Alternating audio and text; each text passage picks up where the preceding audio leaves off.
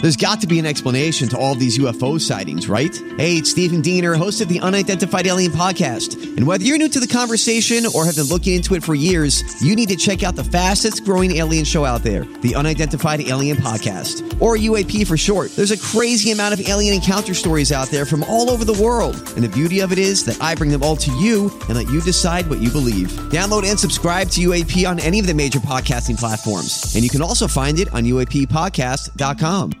KVJ cuts. I had no idea that you could get salmonella from flour. I don't know where I've been. I guess that's the thing, though. It's all because the CDC said, hey, don't be eating that cookie dough because they had a little outbreak of salmonella. And they said it's the eggs and the flour and the flour. Flour, in fact, is on their list. Consumer Reports said the foods most likely to cause food poisoning, flour is number 10. Wow. Had no idea. Do you know you get salmonella from cantaloupe? I knew you could get sick from cantaloupe because it, it's a fruit and it can spoil. And if you eat spoiled fruit, you can get sick. But who eats cooked cantaloupe? Right. That's why I'm like, wait, cantaloupe? I never heard that. Peaches?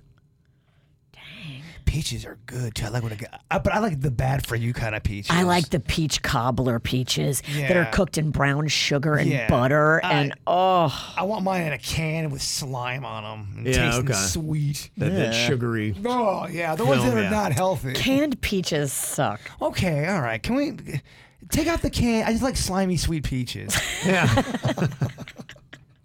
Don't ruin my dream. yeah, everything's gonna be a fight. Why'd you have to say canned? Ugh. Papayas makes the list. Onions makes the list. Did you know you could get salmonella from onions? Really? That's what I thought too. I was like, eh? I thought you could get sick from anything that was fruity or veggie that's left out. I guess if there's anything that you haven't properly served safe, kept it at the right temperature, made sure it wasn't overripe or nasty, like, yeah, I mean, foodborne illness, a lot of people get it. And it's crazy because I've eaten stuff that it, it should have killed me. I Right, agree. And it, it just it, it doesn't it almost gives me power at times. I like a room temperature. I'll eat a week and a half old crawfish that sat out. I will eat something way past the You will time that I too. should. Yeah, I- I will too, man. I Guess- ride that pony. Guess you're just dodging bullets right and left. There was a, there was definitely a time that I ate. It was probably out for three days. It was it was in a it was in a, uh little little box that w- I didn't see, but it still was in a nice little. It was it, it looked so good. looked protected. It was a three cheese sub.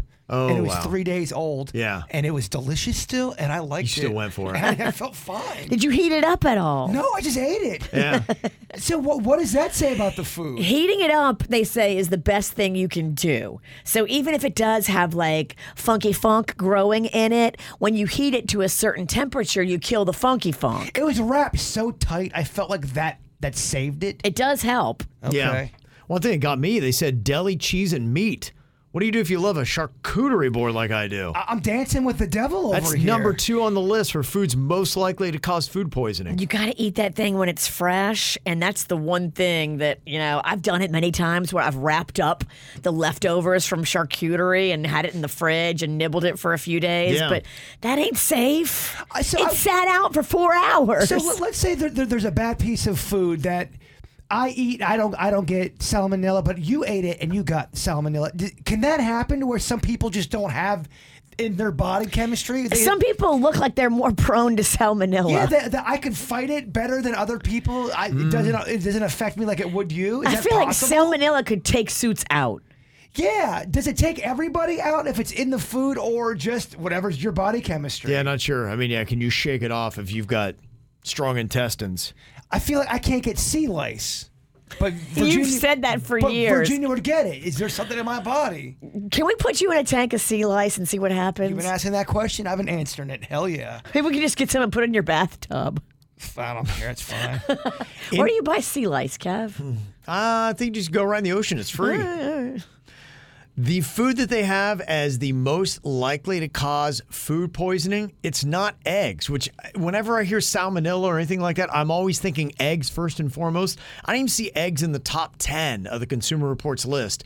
Number one is bagged salad and other leafy greens.